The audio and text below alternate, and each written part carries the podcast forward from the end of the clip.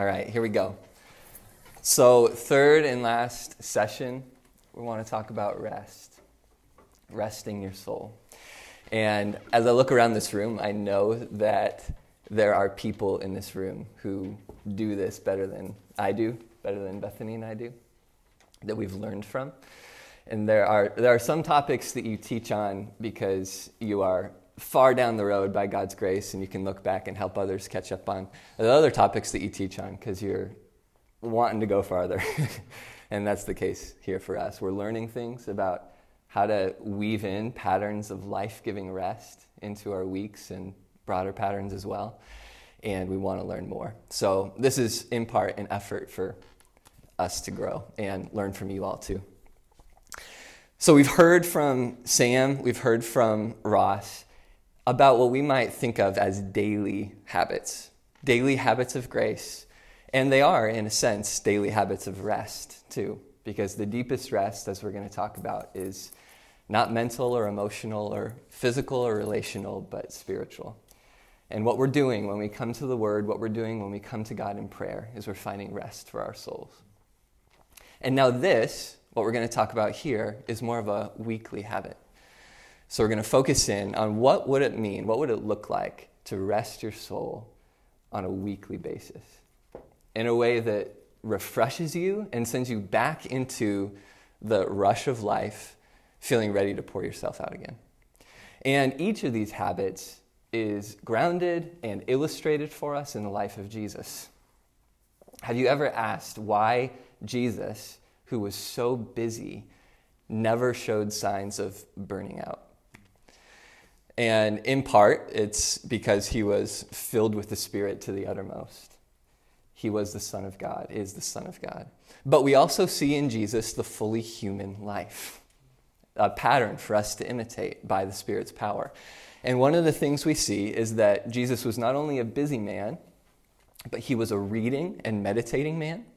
See that in the temptations in the wilderness. It is written, it is written, it is written. The word of God dwelled in him richly.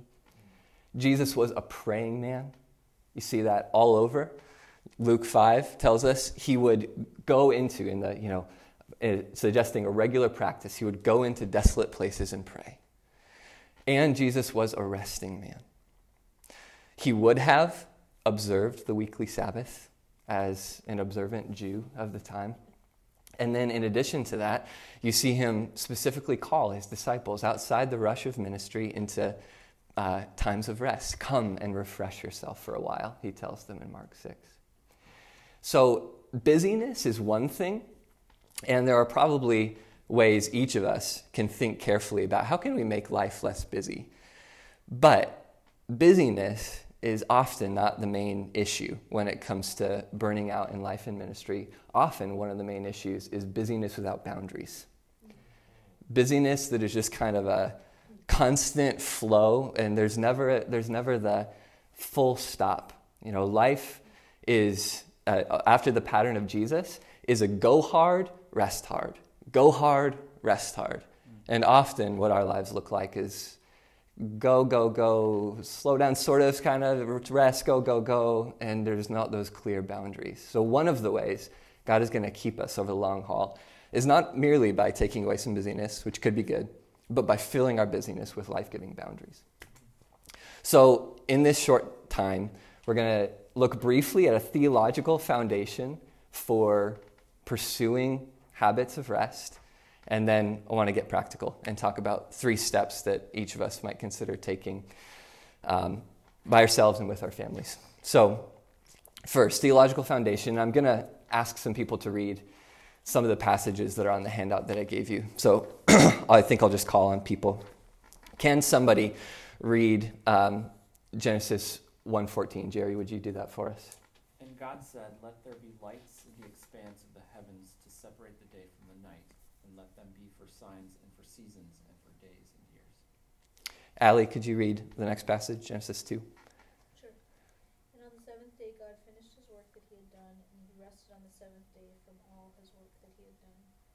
So God blessed the seventh day and made it holy, because on it God rested from all his work that he had done in creation. Thank you.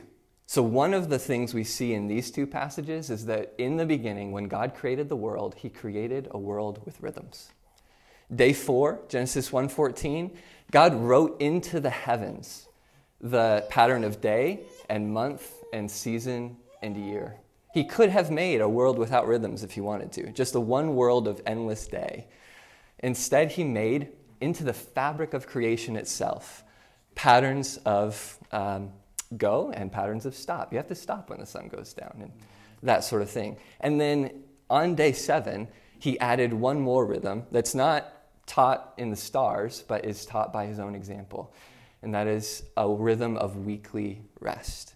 So, right there in Genesis 1, God is saying, This world is a world with rhythm. And days four and day seven ultimately serve day six. Day six is when God makes Adam, God makes Eve. This is a world with rhythm because we are creatures who are made of dust and who are limited and finite and easily tired. So we need day four and we need day seven if we, creatures of day six, are going to live in the world rightly as God created us to.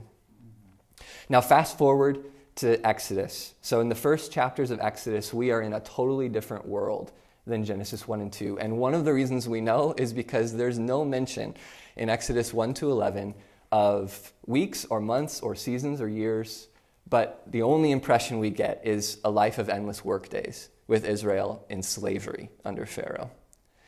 So, can somebody read the Exodus 5 passage? Oh, thank you. Moses and Aaron, why do you take the people away from their work? Get back to your burdens. So, Pharaoh is the opposite of God, the God of Genesis 1 to 2.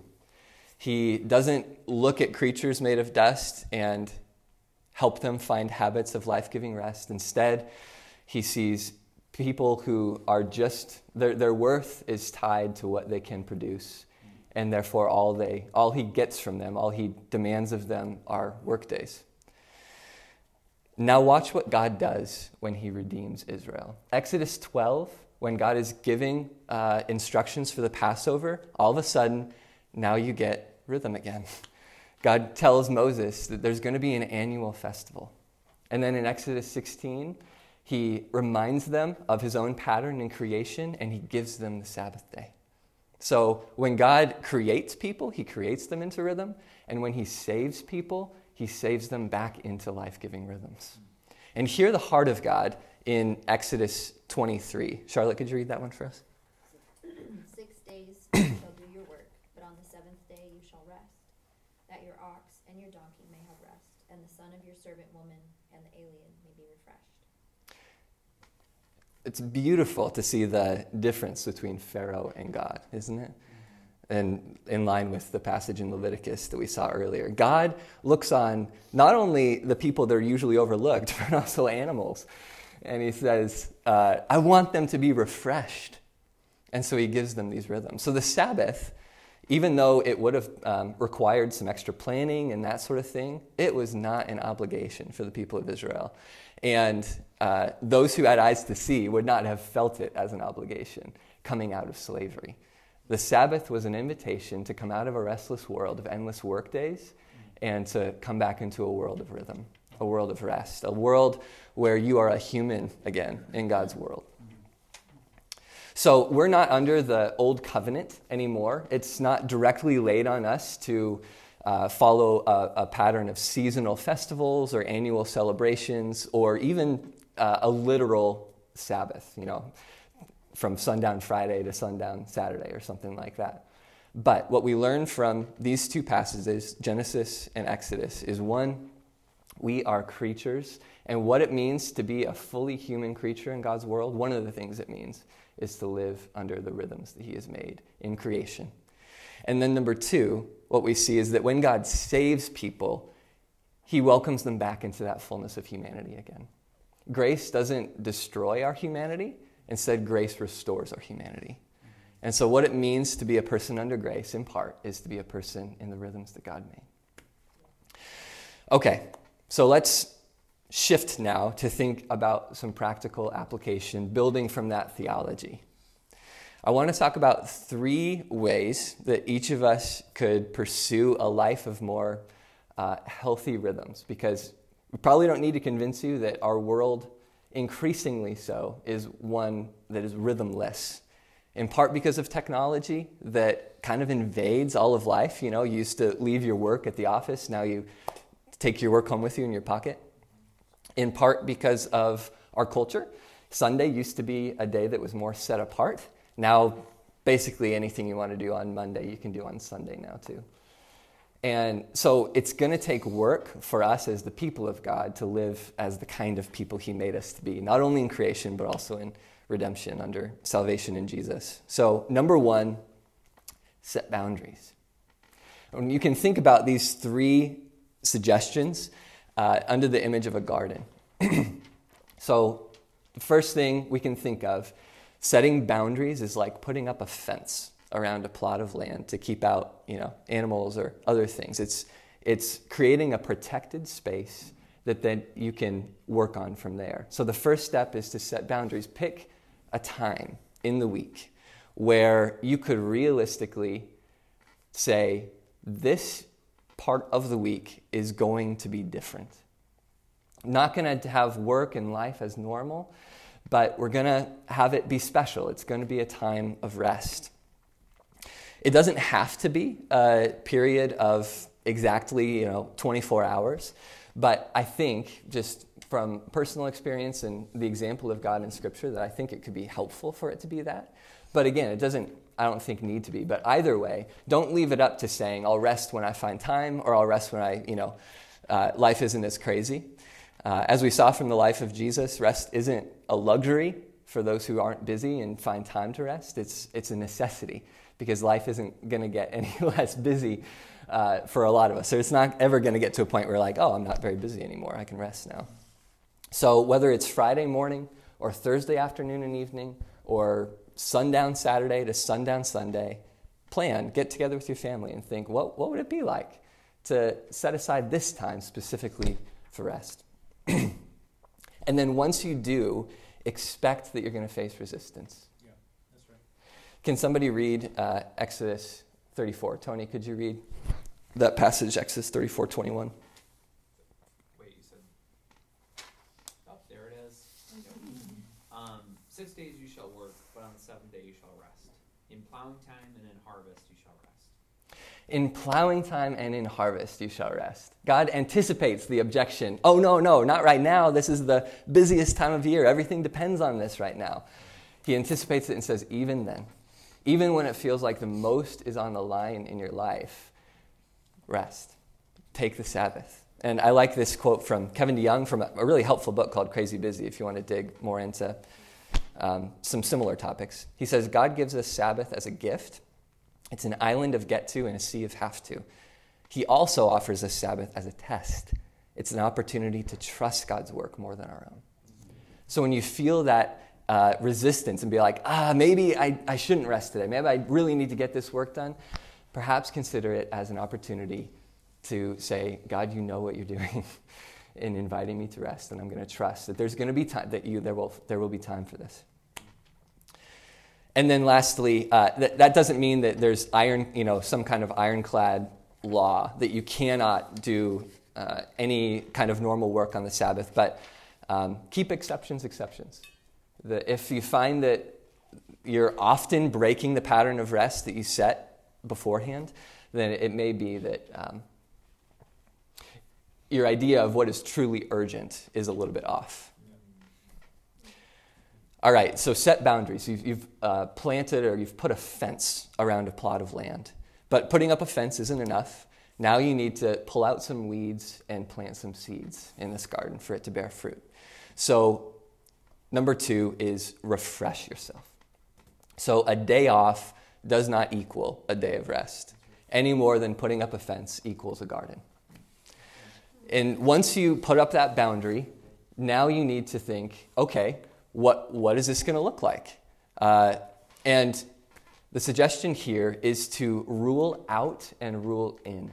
And I would, I would think it would be helpful even to write these things down. Get together yourself with a spouse um, and think, okay, what are some things we are going to rule out on this day or this time? And what are some things we're going to rule in? What are we going to abstain from? And what are we going to engage in, so that this is truly refreshing.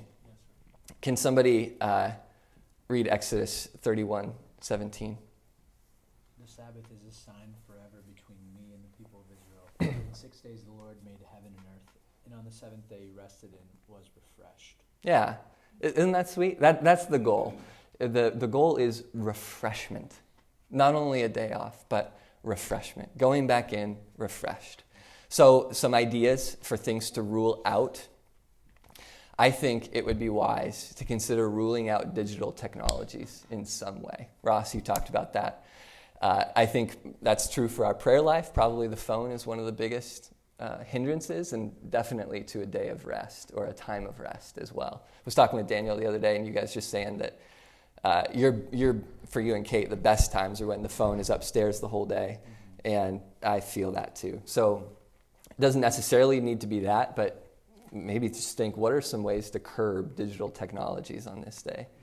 And then some things to rule in. Um, I really like this. There's this Christian philosopher who, who talks about something called a focal practice. And here's how he describes it it's an activity that has a commanding presence, engages your body and mind, and engages you with others. So, playing music, fishing, handwriting a letter, cooking a meal, something that is using your body and connecting you socially. And the last thing to say here on this point number two is obviously we're going to have to be realistic about what stage of life we're in, and that this isn't a solo pursuit. so, um, Bethany and I aren't, ta- you know, if, if we're each trying to do what is each most maximally personally refreshing, then we're gonna we're gonna butt heads. Part of this is uh, I'm needing to seek to refresh her, and vice versa. And we're thinking about our, our boy and that kind of thing. So I'm not talking about, you know, a fantasy world of, you know, just pick up, pick your dream day and do that every week. But taking all factors into account, talking with family, figuring out what are the limitations, what are the things we have to do in order to, you know, care well for one another. Within those boundaries, what would it look like to rule out those things that drain you and to rule in those things that refresh you individually and as a family? All right, last. So set boundaries, you put up the fence, um, refresh yourself. You've thought about, okay, what weeds you're going to pull, what seeds you're going to plant. But none of that matters unless the soil is good. And so the third one is worship. The deepest rest, like we talked about, is not mental, it's not physical, it's not emotional, it's not relational. The deepest rest is physical, or physical. The deepest rest is spiritual. It's not physical, it's physical, okay? The deepest stress is spiritual. And I love how God just writes this in, even to the Ten Commandments. So, uh, Hannah, could you read Exodus 20, 2 to 3?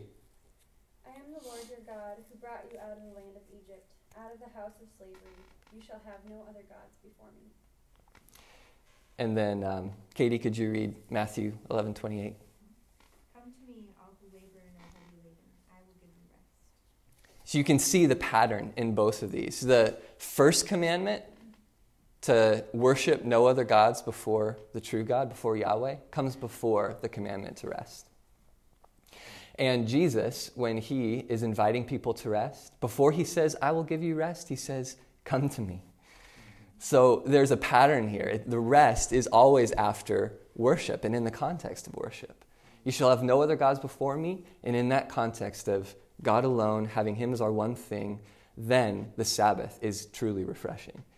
And coming to Jesus, knowing Him as the one who bears our burdens of sin, especially, but all other burdens too, that is the way that He gives us rest in Him. So, practically, the action step is to think of some way to fill and surround a time or a day of rest with God, with worship, in a special way. This is a, a good reason for why a lot of people try to do Sunday as a day of rest, because it's built in, a, a time of corporate worship. Uh, but it doesn't have to be Sunday, it can be a different time. And what would it look like on that day? Let's say, you know, Friday or, or Saturday is your day. What would it look like to frame this whole day and fill this whole day with some special worship of God? Whether having a more extended time at the beginning and end of prayer, or going on a prayer walk, or as a family getting into the Word in a longer, for a longer time together. Either way, what God does when He takes us out of the Egypt of um, the inhuman life of just go, go, go, is when He reminds us, when He takes us out of there, He reminds us that He is God, Pharaoh is not God, and the God of the universe doesn't require us to make bricks without straw. He doesn't require us to go, go, go, and to treat every day as a work day. Instead, He invites us into rhythm. And one way we worship Him is by laying down normal work, trusting Him that He can provide for us on this day or during this time, and worshiping Him. So